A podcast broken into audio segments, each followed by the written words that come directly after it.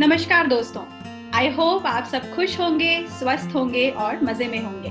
स्वागत है आप सबका बातों बातों में और मैं हूँ आपकी होस्ट अल्पना देव। यहाँ हम बातें करते हैं कुछ हल्के फुल्के, मगर संजीदा और मज़ेदार विषयों पर, जो हमारी दैनिक ज़िंदगी का हिस्सा तो होते हैं, मगर बड़े बड़े मुद्दों को सुलझाते हुए हम इनके बारे में बात करना ही भूल जाते हैं। साथ ही साथ, हर महीने आपकी मुलाकात होगी एक नए मेहमान से।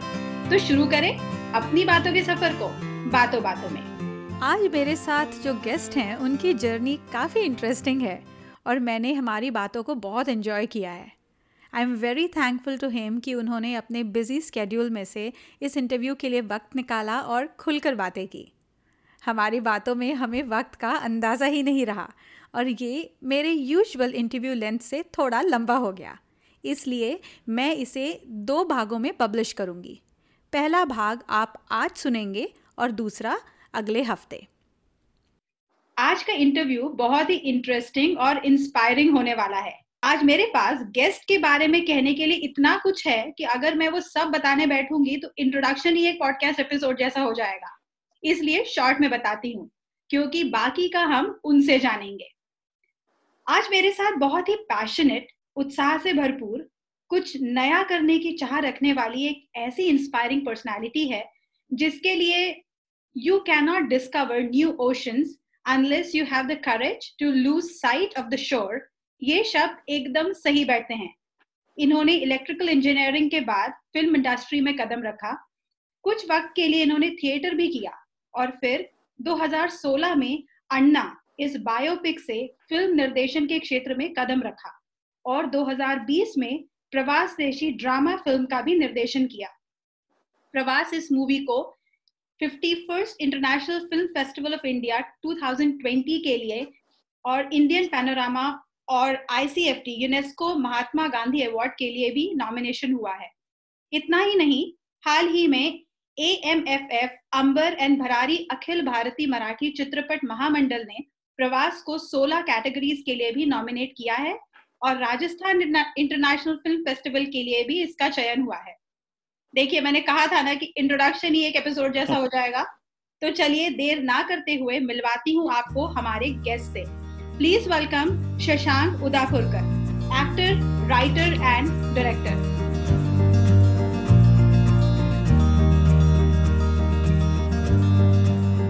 hello Shashank बातों बातों में आपका स्वागत है।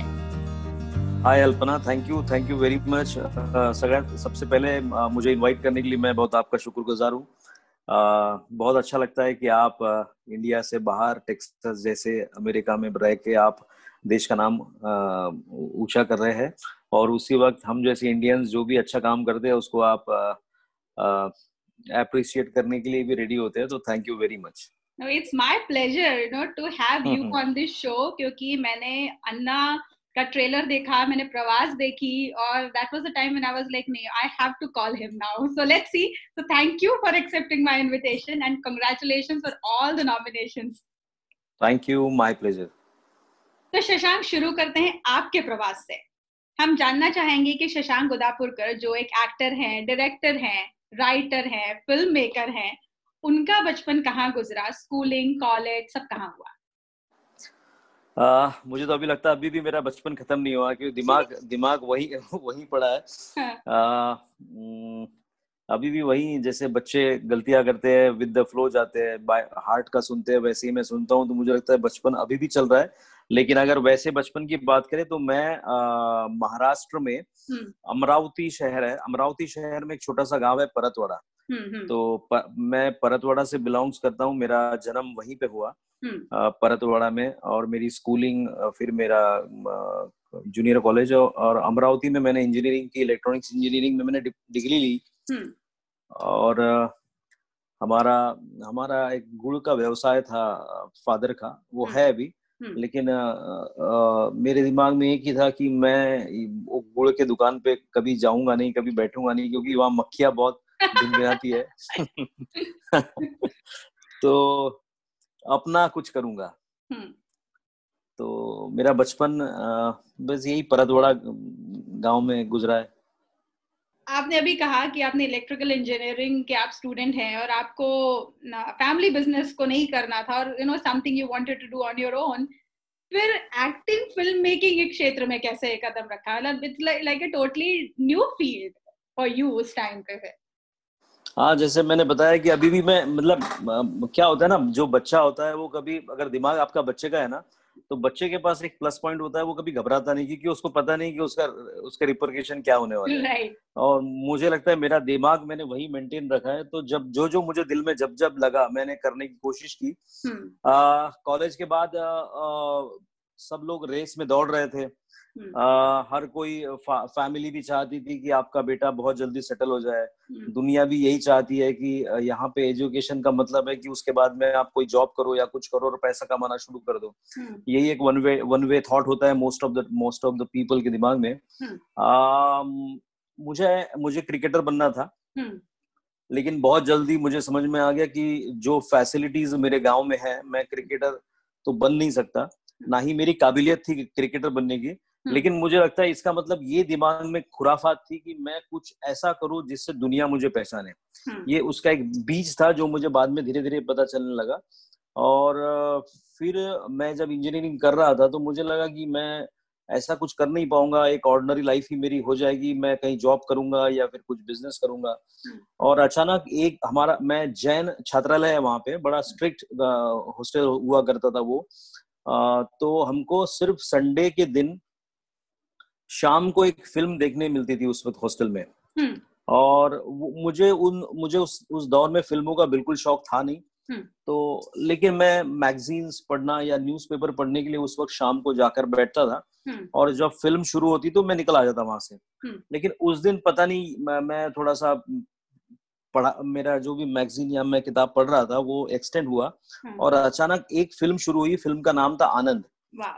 और वो फ़िल्म ने वो फ़िल्म मैं राजेश खन्ना साहब के किरदार में ऐसा डूबता चला गया कि वो फ़िल्म मैंने पूरी फ़िल्म देखी हम्म। मुझे अच्छे से याद है नौ बजे वो फ़िल्म दूरदर्शन पे खत्म होने के बाद हम्म। मैं मेरी साइकिल निकाल के हम्म। पूरे अमरावती अमरावती में ढूंढ रहा था कि इसकी ऑडियो कैसेट कहीं मिल जाए हाँ. आ, लेकिन ऑडियो कैसेट मुझे आनंद की मिली नहीं हाँ. लेकिन आनंद ने मेरे अंदर एक एक्टर बनने का खुराफा दिमाग में डाल दिया मुझे ऐसा लगा कि ये एक ऐसी विधा है हाँ. कि अगर मैं जीवन में इसको अगर मैं इस इस विधा को मैं अगर सीख लेता हूँ हम्म। तो मुझे लगता है कि आ, ये मेरे ये मेरे जो मैं कुछ इनडायरेक्टली जैसे भी सोचता हूँ ये ये एक ऐसी फ़ील्ड है जो परस्यू करने में मुझे मज़ा आएगा बट हिम्मत होती नहीं थी अभी छोटे से गाँव से हमारे यहाँ से मुझे लगता नहीं पिछले सौ डेढ़ सौ सालों में मैं जब से इंडस्ट्री हुई है हमारे एरिया से कोई एक्टर आया नहीं है सो हम्म, हम्म। so, अच्छा दूसरा ये था कि मैं कम्युनिकेशन uh, मेरा इतना वीक था कि हम्म। मैं ना ही अपने ना अपने कॉलेज में दोस्त बना पाता था हम्म। और ना ही मैं अपने रिलेटिव से बात करने में कंफर्टेबल फील होता था मुझे हम्म। तो मुझे लगा जब मुझे बात करनी नहीं आती तो मैं इंजीनियरिंग मैं एक्टर कैसे बनूँगा और इसलिए मैंने फिर एक उसके लिए नया नया रास्ता अपनाया मैं हमारे घर में उस वक्त मकान बनने वाला था हम्म। और सीमेंट स्टील सब आने वाला था तो मैंने सोचा क्यों ना अभी सीमेंट और स्टील का बिज़नेस करते हैं बिज़नेस हम्म। की वजह से अपना कम्युनिकेशन स्किल ठीक हो जाएगा हाँ। और अगर सीमेंट और लोहा नहीं बिका हाँ। तो हमारे घर में घर बन जाएगा ये सोच के ये सोच के मैंने वो बिज़नेस स्टार्ट किया and that business become huge because simple था कि मुझे उसमें उसके प्रॉफिट से मुझे कोई इंटरेस्ट नहीं था जिस रेट में शायद माल आता था हम्म। उस पर थोड़ा सा प्रॉफिट या नो प्रॉफिट पे भी मुझे देने में कोई आ, कोई इशू था नहीं एंड हम्म। मुझे उस वक्त कम्युनिकेशन सीखना था इसलिए मैं सुबह उठ के आ, अपनी गाड़ी लेके मैं जहाँ पे भी कंस्ट्रक्शन होता है तो वहाँ पे आपको पता है कि आपको ज़मीन खोदी जाती है वहाँ पता चलता है कि यहाँ कंस्ट्रक्शन होने वाला है yeah. मैं उन लोगों से जाके मिलना शुरू करता है कि मेरा सीमेंट का दुकान है मेरा स्टील का दुकान है अगर आपको सीमेंट चाहिए हो तो मेरे ये रेट है हाँ. और उनको मुझे ऐसा लगता है उनको समझ में आया कि ये एक इसको बिज़नेस बिल्कुल आता नहीं है ये मिनिमम प्रॉफिट पे काम करता है हाँ. और धीरे धीरे बाकी दुकानें बंद होती गई और मेरी दुकान छह महीने में बहुत फ्लरिश हो गई हाँ. और इस इसके उस इस दौरान में सबसे बड़ा जो फ़ायदा हुआ जो जो मेरा मेन फोकस था. मेरा मेरा कम्युनिकेशन स्किल बहुत ज़्यादा अच्छा डेवलप हो गया हम्म। और उसके बाद में मैंने टाइल्स की फैक्ट्री शुरू कर दी हम्म। और अचानक दो साल बाद वो पैसा जब आपके पास आता है तो आपके सारे ड्रीम्स आप भूलने लगते हो मैं भी उस किस किस किस मकसद से मैंने वो बिज़नेस स्टार्ट किया था ये भूल के मैं उस पैसे में खो गया था हम्म। अचानक एक दिन मुझे याद आया कि मेरे फादर मुझसे पूछे पूछने लगे कि तुम इतना पैसा कमाते हो जितना इस एज में आदमी पैसा नहीं कमाता हम्म। और उसके बावजूद तुम्हारे शक्ल पे मुझे खुशी नज़र नहीं आती हम्म। तो मैंने उनसे कहा कि पता नहीं मैं आजकल ये सब चीज़ों से मुझे मैं उगता गया हूँ मैं कुछ और बनना चाहता हूँ हम्म। तो जब मैंने उन्हें बताया कि मैं घबराते हुए कि मैं एक्टर बनना चाहता हूँ तो होता है कि अगर आपके पास मेरे फादर जैसे फादर जिसके पास भी हो मुझे लगता है उसके लिए इम्पॉसिबल कुछ भी नहीं है। मेरे फादर ने जो जवाब दिया वो बहुत रेयर फादर देंगे। उन्होंने कहा ये ये मेरे बेटे वाली बात हुई है। हम्म, हम्म। उन्होंने मुझसे कहा कि एक शशांक देख एक ही लाइफ है। हाँ। आज मैं तुझसे बीस बाईस साल आगे हूँ और मुझे ऐसा लगता है कि मैंने मेरे ड्रीम चेज अगर किए होते तो ज़्यादा बेटर होता। मैंने नहीं किए। मैं तुमको सलाह दूँगा कि अगर तुमको लगता है कि तुम्हारा रास्ता कुछ और है तो बिना सोचे बिना बिना किसी थॉट के तुम्हें उस रास्ते पे निकल जाना चाहिए। हम्म। ज़्यादा से ज़्यादा इतना होगा कि तुम असफल हो जाओगे। हम्म। लेकिन उसके बाद में तुम्हारे दिमाग में ये मलाल नहीं होगा कि तुमने कोशिश नहीं की थी। हम्म। वरना सा, सारी ज़िंदगी बहुत बहुत तुम्हारे दिमाग में एक ये रहेगा कि अगर मैं ऐसा करता तो क्या होता। और वो दिन था मैं उसके बाद में यहाँ चला आया। अब मुझे बारह तेरह साल हो गए। कुछ पंद्रह बीस फ़िल्में एज एन एक्टर कुछ as a writer Hindi serials ads and now director wow see that's why i said that's your pravas i mean it's truly inspiring है कि एकदम different field background films का नहीं and you are into this now which is uh, i mean you learned unlearned and you made mistakes and you just saw all the twists and turns so that's really nice और कल ही मैंने आपने जो अभी mention किया कि कितना भी पैसा आ जाए लेकिन अगर आपको उस चीज़ में खुशी नहीं मिल रही है that happens when you yourself feel कि मैं जो कर रहा हूँ that is not my actually the dream और माई पैशन और फिर yeah. दूसरी चीज़ में पैसा कम भी आए कितना भी स्ट्रगल करना पड़े you know you are ready for that and I think you just followed your inner instinct and you know we are seeing where you are today. So आपने जैसे कहा कि आपने अभी काफ़ी काम कर लिया है but still you know first stage performances या फ़र्स्ट आर ऑलवेज स्पेशल तो yeah. आपके करियर का फ़र्स्ट स्टेज परफॉर्मेंस आपको अभी याद है और मतलब आपको क्या लगता है? आपको उससे क्या सीखने को मिला? बहुत अच्छे से याद है। आ, आ, मैंने फिर से वही मैं पहली लाइन मुझे लगता है हर बार मुझे बताना पड़ेगा क्योंकि दिमाग बच्चे का है। तो जब तक जब तक काम नहीं मिल रहा था तो कभी सिनेमा को लेके डर नहीं था कि मैं एक्टिंग कर पाऊँगा नहीं कर पाऊँगा कभी वो सोचा ही नहीं हम्म। हमेशा एक प्लस पॉइंट ये था कि करना है बस फिर वो उसके प्रॉब्लम्स क्या होंगे या उसके निगेटिव्स क्या होंगे वो ज़्यादा कभी मैंने सोचा नहीं मैं निकल गया बहुत से लोगों से मिलता था कुछ डायरेक्टर्स मुझसे कहते थे कि यार यू आर इलेक्ट्रॉनिक्स इंजीनियर तुम कहाँ यहाँ आ गए हम्म। जाओ जॉब करो मस्त रहो। क्योंकि उनको समझ में आ रहा था कि मुझे शायद सिनेमा का कुछ ज्ञान है नहीं। हम्म। उन उन उन पार की नज़रों ने वो देख लिया होगा। मुझे अच्छे से याद है मुझे पहला सीरियल जो मिला था हम्म। थोड़ा सा थिएटर किया था मैंने। आ, उसके बाद में जो पहला सीरियल मिला मुझे अच्छे से याद है मैं शूटिंग के लिए पहुँचा मुझे पाँच छह लाइन दी गई थी it was a love scene love scene with a girl की मैं मैं गार्डन में गार्डन के चेयर पे मेरे हीरोइन के बगल में बैठा हूँ और मैं उसे प्यार प्यार का इजहार कर रहा हूँ।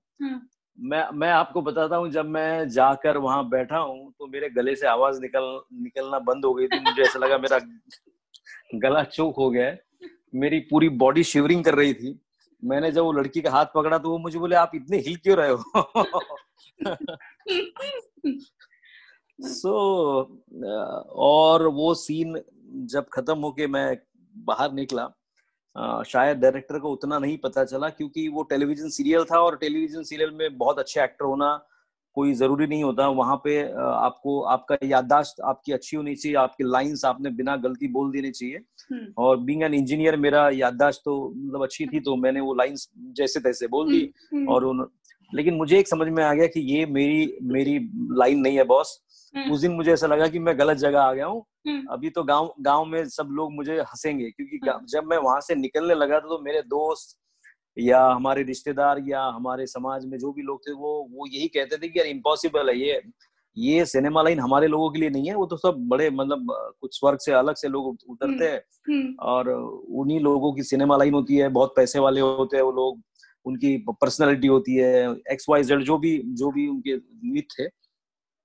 तो मैंने सोचा यार सही बात है मैं तो चला आया मुँह उठा के लेकिन ये जो ये जो लोग दिमाग लगा के सोचते हैं मैं तो हाँ। ज़्यादा दिमाग लगाता नहीं तो ये करेक्ट लोग थे हाँ। जो कहते थे कि लेकिन समाऊ चीज़ें बढ़ती गई आगे वो एक दिन बाद मेरे मेरी निगेटिविटी गायब हो जाती थी मैं फिर कोशिश करना शुरू कर देता था एंड uh, मैंने वो दौर देखा जब uh, मेरे सीन के बाद में कुछ सीनियर एक्टर्स कहते कि यार क्या कैसे कैसे लोग एक्टिंग करने आ जाते हैं हम्म, हम्म। से मैंने ये दौर भी देखा कि जब सीन खत्म होता है और एक्टर्स कहते हैं कि यार what a what a fantastic actor he is so मुझे लगता है कि अगर आपका आपकी हिम्मत आपके साथ है आपकी ईमानदारी आपके साथ है आप आपके काम की वजह से आप अगर दुनिया में किसी को किसी को तकलीफ़ नहीं दे रहे हम्म। तो आपको हर रास्ते पे चलने का पूरा हक है। और एक लाइन है जो हमेशा मैं मेरे नए जो फ़िल्म लाइन में आते हैं क्योंकि ये लाइन ऐसी लाइन है इसका कोई रास्ता नहीं है स्पेसिफिक रास्ता नहीं है तो हर कोई पूछता सर कैसे करना चाहिए हम्म। तो मैं उनको बच्चन साहब की एक ही कविता की लाइन बोलता हूँ कि ये लाइन में अगर आपको सक्सेस मिलाना है तो एक एक लाइन उनकी समझ लो राह पकड़ कर एक चला चल पा जाएगा मधुशाला हम्म, हम्म। इस लाइन में आप भूल जाओ कि आप आए हो ये ज़िंदगी दाव पे लगा दी आपने और इस लाइन इस इस दाव पे लग ज़िंदगी दाव पे लगा के आप चल पड़ो जिसके पास पेशेंस है ये लाइन उसकी है। या या आई अग्री क्योंकि क्रिएटिव फ़ील्ड जितनी हमें लगता है कि अगर मेरे पास टैलेंट है तो सब इजी हो जाएगा उतना इजी होता नहीं है।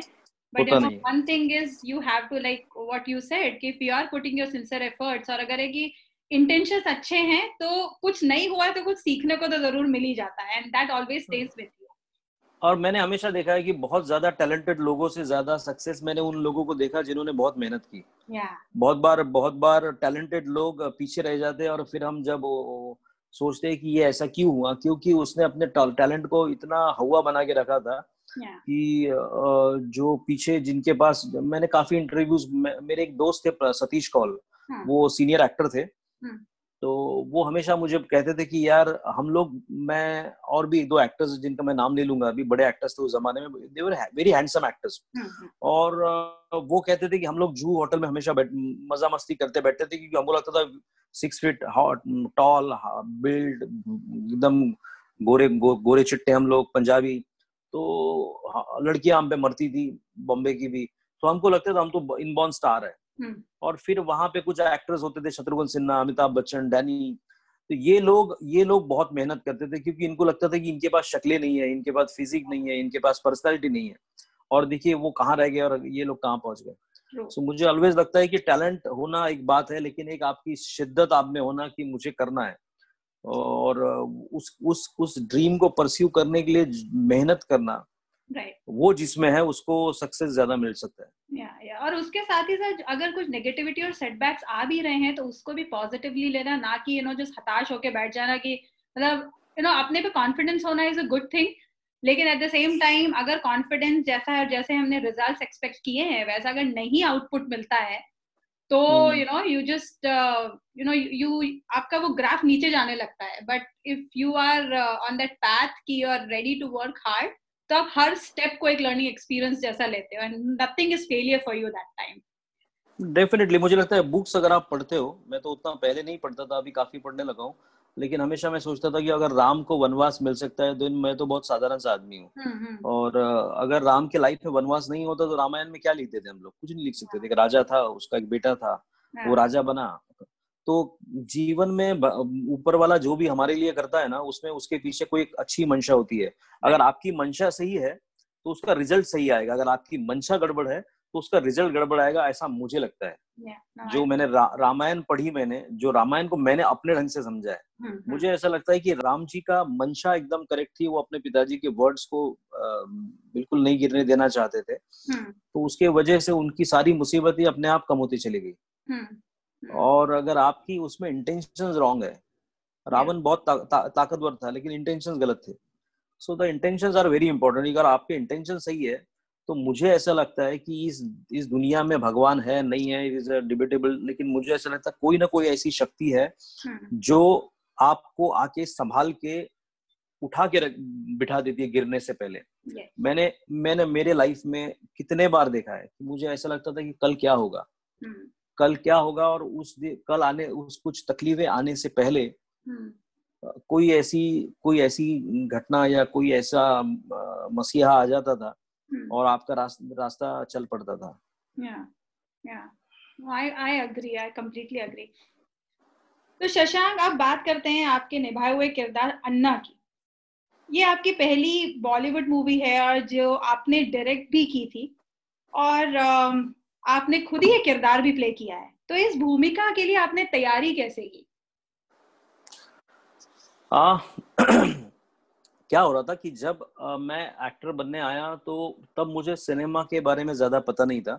लेकिन आ, मैं मैं पढ़ता गया मैं समझता गया मैं जब शूटिंग एज एन एक्टर करता था तो मोस्ट ऑफ़ द एक्टर्स ऐसे होते हैं कि अपना शूटिंग शूट खत्म करने के बाद वैनिटी में जाके बैठ जाते थे या बाकी दोस्तों से गपशप लड़ाते रहते थे क्योंकि एक्टर एक ऐसा ऐसा किरदार है शूट पे जिसके पास काफ़ी वक्त होता है हम्म, हम्म।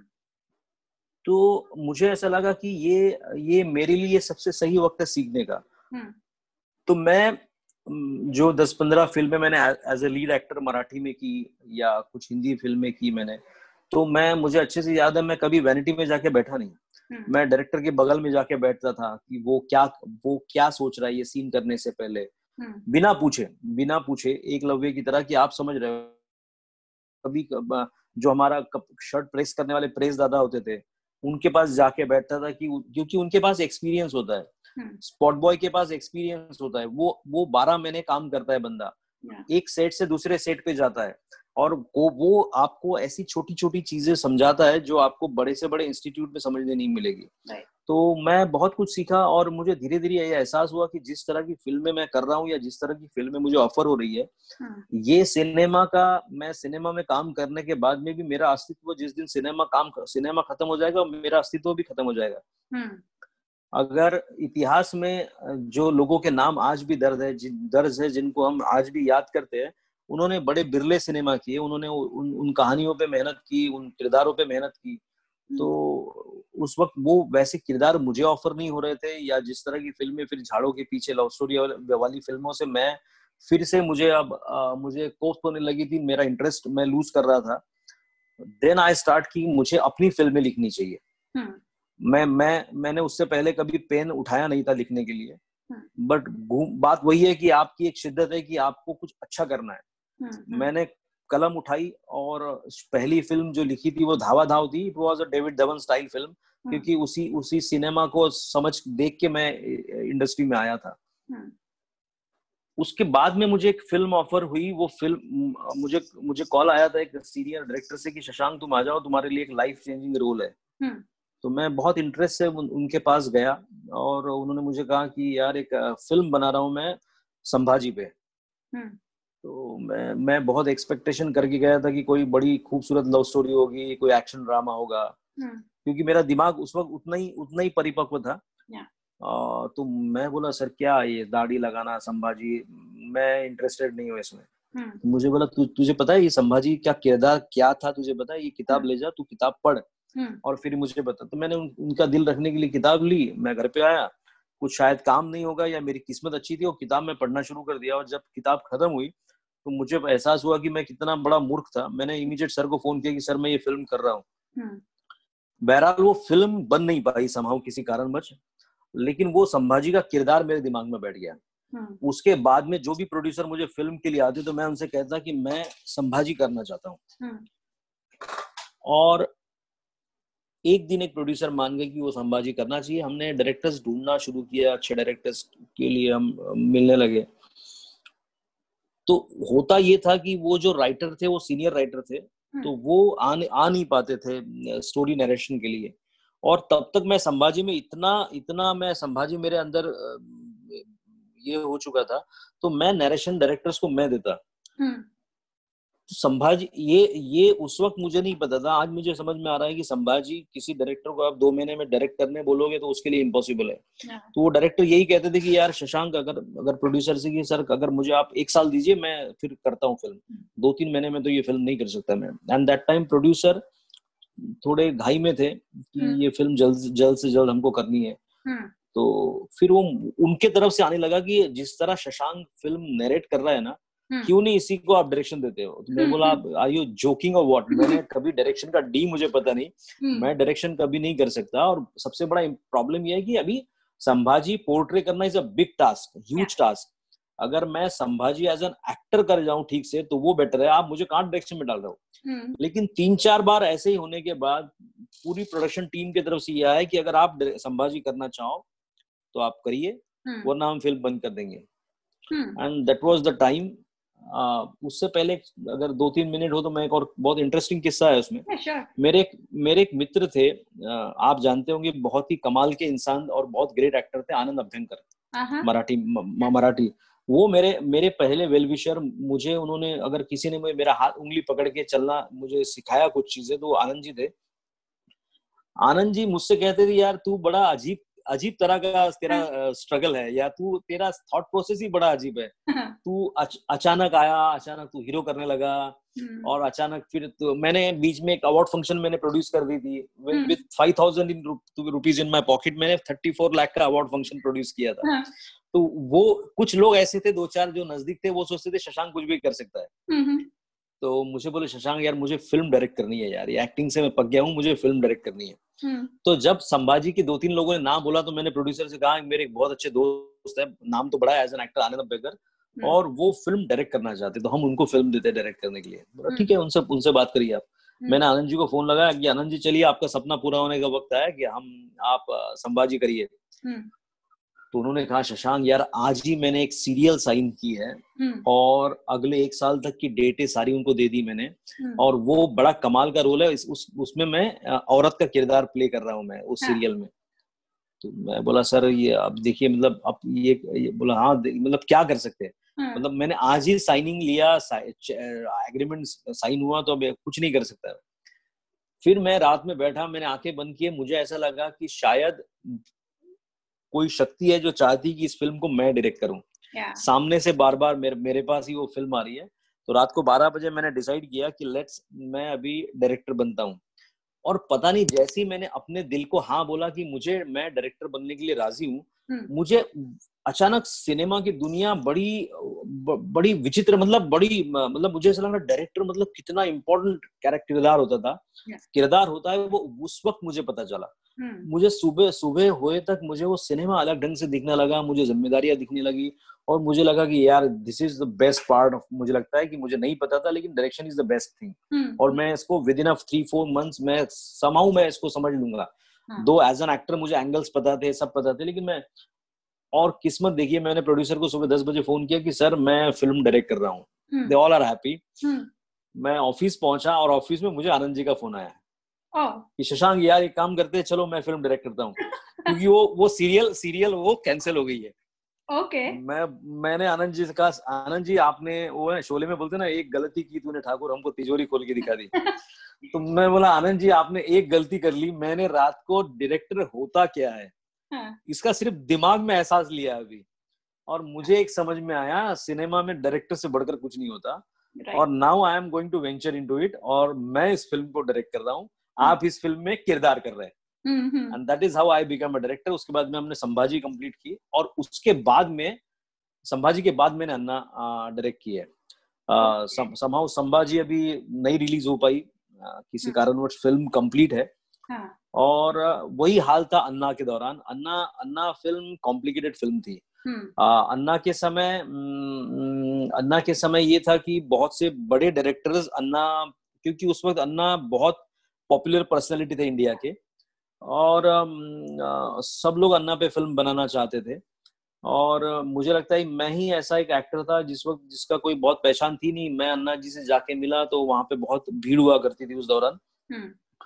दो तीन महीने उनके पास जाने के बाद उनके सेक्रेटरी मुझे हमेशा कहते थे कि अन्ना जी नहीं चाहते कि उनके लाइफ के ऊपर फ़िल्म बने। ये बड़े बड़े इतने लोग आके गए। हम्म। उनको भी अन्ना जी ने ना बोला। तो मैंने कहा कि मैंने देखिए दो साल अन्ना जी पे रिसर्च किया है। मेरा एक प्लस पॉइंट था कि मैं विदाउट रिसर्च में कभी मेरा प्रोजेक्ट सामने किसी को पिच नहीं करता। हम्म। तो मैंने अन्ना जी पे दो साल पूरा रिसर्च करके मैं उनके पास गया था स्क्रिप्ट लेके। तो मैं बोला सर ऐसा है दो साल मैंने मेहनत की है और अगर अन्ना जी नहीं बोलेंगे तो ये स्क्रिप्ट मेरे किसी काम की नहीं मैं अन्ना जी के पैरों पे रख के मैं निकल जाऊँगा स्क्रिप्ट को। हम्म। समाव पाँच मिनट मुझे दिए गए और अन्ना जी ने मुझसे कहा कि आप तुम्ही आमच्यावर सिनेमा कशाला करता? हम्म। तुम्ही महात्मा गांधींवर सिनेमा करा किंवा सुभाष चंद्र बोसवर सिनेमा करा. मैं, मैंने कहा अन्ना जी मैंने आपका किरदार समझ मैंने आपका बहत्तर साल का जर्नी मैंने स्टडी किया है मुझे भी एहसास है कि अगर महात्मा गांधी या के सामने आप आप नाखून की भी बराबरी नहीं कर सकते मुझे कोई डाउट नहीं है बट प्रॉब्लम हमारे जनरेशन में भी है हम्म। हमारे लिए महात्मा गांधी के बारे जैसा सोचना इम्पॉसिबल है हम्म। लेकिन मैं जब आपके बारे में सोचता हूँ मैं इलेक्ट्रॉनिक्स इंजीनियर आदमी मैं मुझे भी बड़ा करप्शन से नफरत है मुझे लगता है कि आदमी ने झूठ नहीं बोलना चाहिए लेकिन एक बार जब मैंने सिस्टम से पंगा लेने की कोशिश की तो सिस्टम ने मेरी ये हाल कर दी थी कि हम्म। अब सिस्टम की तरफ़ मुँह फेरने के अलावा मेरे पास कोई रास्ता नहीं बचा मेरी हिम्मत टूट गई हम्म। लेकिन जब मैं आपको देखता हूँ तो एक रालेगंज सिद्धि जैसे छोटे से गाँव से निकला हुआ आदमी हम्म। सातवीं नापास पाँच फुट दो इंच की हाइट ये आदमी दिल्ली के तख्त को हिला सकता है। तो इसमें ऐसी क्या बात थी? और जब मैंने आपको स्टडी किया तो मुझे लगा कि वैसे हिंदुस्तान में इस वक्त रियल हीरो की कमी है। आपका आपका जो सक्सेस है वो रियल सक्सेस है। अदरवाइज़ जो दुनिया में बड़े बड़े सक्सेसफुल लोग हैं उन कुछ उन कुछ शख्सियतों से मैं मिला हूँ। हम्म। और मुझे ऐसा लगा कि दुनिया जिनको सक्सेसफुल समझ रही है हम्म। बहुत सुखी समझ रही है वो दरअसल बहुत दुखी लोग है वो। हम्म, लेकिन आपका आपकी आपका जो सक्सेस है वो सुखी सक्सेस है। तो मैं हिंदुस्तान आपका भी आप आप भी नौजवानों को जगाना चाहते हैं और मैं मेरे सिनेमा के माध्यम से वही काम मैं कर सकता हूँ तो उसमें नुकसान क्या है? मुझे लगता है वो पाँच मिनट में अन्ना जी को बात कुछ समझ में आई उन्होंने मुझसे पूछा कि आप हमारे बारे में क्या जानते हो? तो मैंने कहा अन्ना जी की अब आप मुझे घड़ी की टिक टिक बंद करा दीजिए पाँच मिनट मुझे दिए गए थे। हम्म। लेकिन अब आप टिक टिक बंद करा के मैं मैं आपको सुना और साढ़े तीन घंटे में अन्ना जी को उनकी स्टोरी सुना रहा था साढ़े तीन घंटे शांति से वो सुन रहे थे साढ़े तीन घंटे बाद पहला सवाल उन्होंने पूछा कि ये आपने सब निकाला कहाँ से हम्म, हम्म। मैं बोला अन्ना जी मैं आपका ज... मैं अन्ना जी को फ़ोटोज़ दिखाया बाद में कि उनका जहाँ जन्म हुआ वहाँ वहाँ गया हूँ मैं इवन इवन मैं तिहाड़ जेल में जहाँ अन्ना जी को बंद किया था हम्म। वहाँ पे भी मैं गया था। मैं बोला अन्ना जी इम्पोर्टेंट ये नहीं है कि कैसा है इम्पोर्टेंट ये है कि ये आपको कैसा लगा मैंने कहा से निकाला ये इरिलीवेंट हाँ। तो अन्ना जी ने कहा अरे ऐसा लग रहा है बहत्तर बहत्तर साल तुम हमारे साथ चल रहे थे। And that is how I got his consent की official biopic on Anna Hazare मैं बना रहा हूँ। और फिर शुरू हुआ किरदार। मेरे दिमाग में दो ही एक्टर थे एक था आमिर खान और दूसरा शशांक उदापुरकर हम्म। मुझे पता था आमिर खान मेरे साथ काम करेंगे नहीं। हम्म। मेरा कंफ्यूजन लाइफ में होता नहीं है। और मैं बोला शशांक मुझे ना कहेगा नहीं। और सो so, उसके बाद में मैं मैं एक एक्टर सचिन खेड़ेकर साहब थे। मैं उनसे एक किरदार के लिए मिलने गया। मैं बहुत लोगों से मिला लेकिन उनका उनका सबका रिएक्शन एक जैसे ही था उनका थोड़ा लाउड था। हम्म। मैं बोला सर एक आप्पांचा कॅरेक्टर आहे हम्म। वयस्कर होते हैं जो अन्ना गाँव में रालेगन में बोला अन्ना कौन करते है? मैं घबरा के कहा कि सर अन्ना तो मैं करना चाह रहा हूँ। हम्म, मुझे बोले लोग बहुत मारते हैं। हाँ। अगर किरदार गलत हो गए ना तुम्हारी उम्र क्या है? हाँ। तुम डायरेक्शन करोगे तुमने राइटिंग किया है तुम हाँ। अन्ना करोगे। कैसे करोगे अन्ना? अन्ना हजारे की पर्सनालिटी क्या? तुम क्या? हाँ, कैसे करोगे? हाँ. मैं बोला सर ये मुझे तो नहीं पता लेकिन मुझे इतना ज़रूर पता है कि मेरे से बेहतर अन्ना इस दुनिया में बाद में कोई नहीं कर पाएगा। बोला ठीक है आप ओवर कॉन्फिडेंस हो आपके पास प्रोड्यूसर है आप जो चाहे कर सकते हो। हम्म। और उसका एंड ये हुआ कि जब अन्ना जी मेरे साथ बाजू में बैठ के फ़िल्म देख रहे थे तो अन्ना जी बार बार मुझे सर सिनेमा खत्म होने के बाद बोले कि ऐसे लग रहा है कि मैं नहीं हूँ तू तू नहीं है मैं हूँ उस पर परफॉर्म कर रहा हूँ. तो उसका रिज़ल्ट इस तरह मिला मुझे अन्ना का। No you lived that character जो देख के लग रहा है I mean you literally live that character so और मे बी बिकॉज़ आपने इतना उसको स्टडी किया था कि I guess maybe he was inside you you know kind of that is what as an actor मैंने कोई रिहर्सल नहीं मैं आपको बताता हूँ सच में मैंने कोई अन्ना जी का कोई प्रिपरेशन नहीं किया था yeah. बट मैंने एज ए डायरेक्टर मैंने सबसे पहले जब सिनेमा लिखता हूँ तो हाँ. मुझे लगता है कि वो एक एक्टर को एक्टर को फीडबैक ऑटो ऑटो फीडबैक जाता है yeah. जब मैं एज ए डायरेक्टर उस उस सिनेमा पे रिसर्च करता हूँ अगेन वो फीडबैक एक्टर को जाता है इनडायरेक्टली उसके बाद में मुझे ये था कि उस अन्ना जी के किरदार को मैं अन्ना जी को मैं इतना दिल से मानता था कि एक तो उनकी पर, और वो वो राइटिंग डायरेक्शन उस दौरान वो सिनेमा होता है ना धीरे धीरे आपकी प्रैक्टिस इतनी होने लगती है कि वो क्रिकेट का बॉल आपको फुटबॉल लगने लगता है। Yeah, तो yeah. मुझे मेरे एज एन एक्टर लोगों को लोगों को डिफ़िकल्ट लगता है कि as a actor writer director के बाद एक्टिंग काफ़ी डिफ़िकल्ट होती होगी। मुझे लगता है तो थोड़ा आसान हो जाता है क्योंकि आपको आपका किरदार भी पता होता है आपको सामने वाले का किरदार पता होता है। आपको ये पता है कि डायरेक्टर ने ये एंगल क्यों लगाया है आपको ये भी पता है इसके बाद में वो डायरेक्टर कौन सा एंगल लगाने वाला है और उसका रीजन क्या है। Yeah. आपको ये भी पता है कि डायरेक्टर एडिट में कहाँ कट करने वाला है Mhm. तो एक एक्टर को अगर ये सारा पता है और Right. उसको एक्टिंग एक्टिंग आती हो उसके बाद में तो मुझे नहीं लगता कि कुछ तकलीफ़ जाती होनी चाहिए सो इस ड्यूरेशन में जैसे आपने अन्ना उनसे खुद से भी इन पर्सन बात की फिर जब आप ये रोल प्ले कर रहे थे and in addition to that आपका खुद का रिसर्च तो उनकी पर्सनालिटी इतनी इंस्पायरिंग और इतनी पावरफुल है आपको ऐसा लगा कि इस ड्यूरेशन में आपके खुद में कुछ चेंजेस हुए हैं? या होते हैं बिल्कुल। बिल्कुल होते हैं। मतलब एक एक जो आदत मेरी अभी तक है कि अब मैं खाना खाने के बाद अपनी थाली खुद धो के रखता हूँ। हम्म। ये मैं अन्ना जी के पास से सीखा हूँ। हम्म। मतलब बाय डिफ़ॉल्ट मुझे हमेशा नफरत रही है ये करप्शन मैं ऑलवेज पॉलिटिकली वोकल रहा हूँ जो भी हम्म। मुझे लगा। हम्म। अ, मतलब तब भी हम सरकार जो भी सर, हम मेरा हमेशा मानना है कि गवर्नमेंट तो बोलती है कि हम सेवक हैं लेकिन वो सेवक की तरह काम करते नहीं। हम्म, वो तो मालिक की तरह ही काम करते हैं। हम्म, लेकिन बिकॉज़ इसलिए काम करते हैं क्योंकि हम जो मालिक है हम्म, हम मालिक उन नौकरों के सामने झुक जाते हैं। yeah, हम मालिक हम मालिक उन नौकरों के सामने झुकने की वजह से वो नौकर जो है वो नौकर सर पे चढ़ जाता है। हम्म, यही हाल हिंदुस्तान में पिछले कई सालों से हो रहा है। हम्म, तो मैं हमेशा वोकल रहा हूँ मुझे करप्शन से नफरत है मुझे झूठ से नफरत है तो मुझे लगा वो ज़्यादा इस वजह से मैं अन्ना जी के ज़्यादा कनेक्ट मैं ज़्यादा हो सकता था। हम्म, हुआ मैं अन्ना जी के साथ कनेक्ट और ये तो वैसे भी किसी एक्टर के क्या होता है बहुत से एक्टर्स किसी सिनेमा में छह महीने के लिए एक एक्टर एक स्पैन सिनेमा का पचास दिन साठ दिन सत्तर दिन सौ दिन होता है।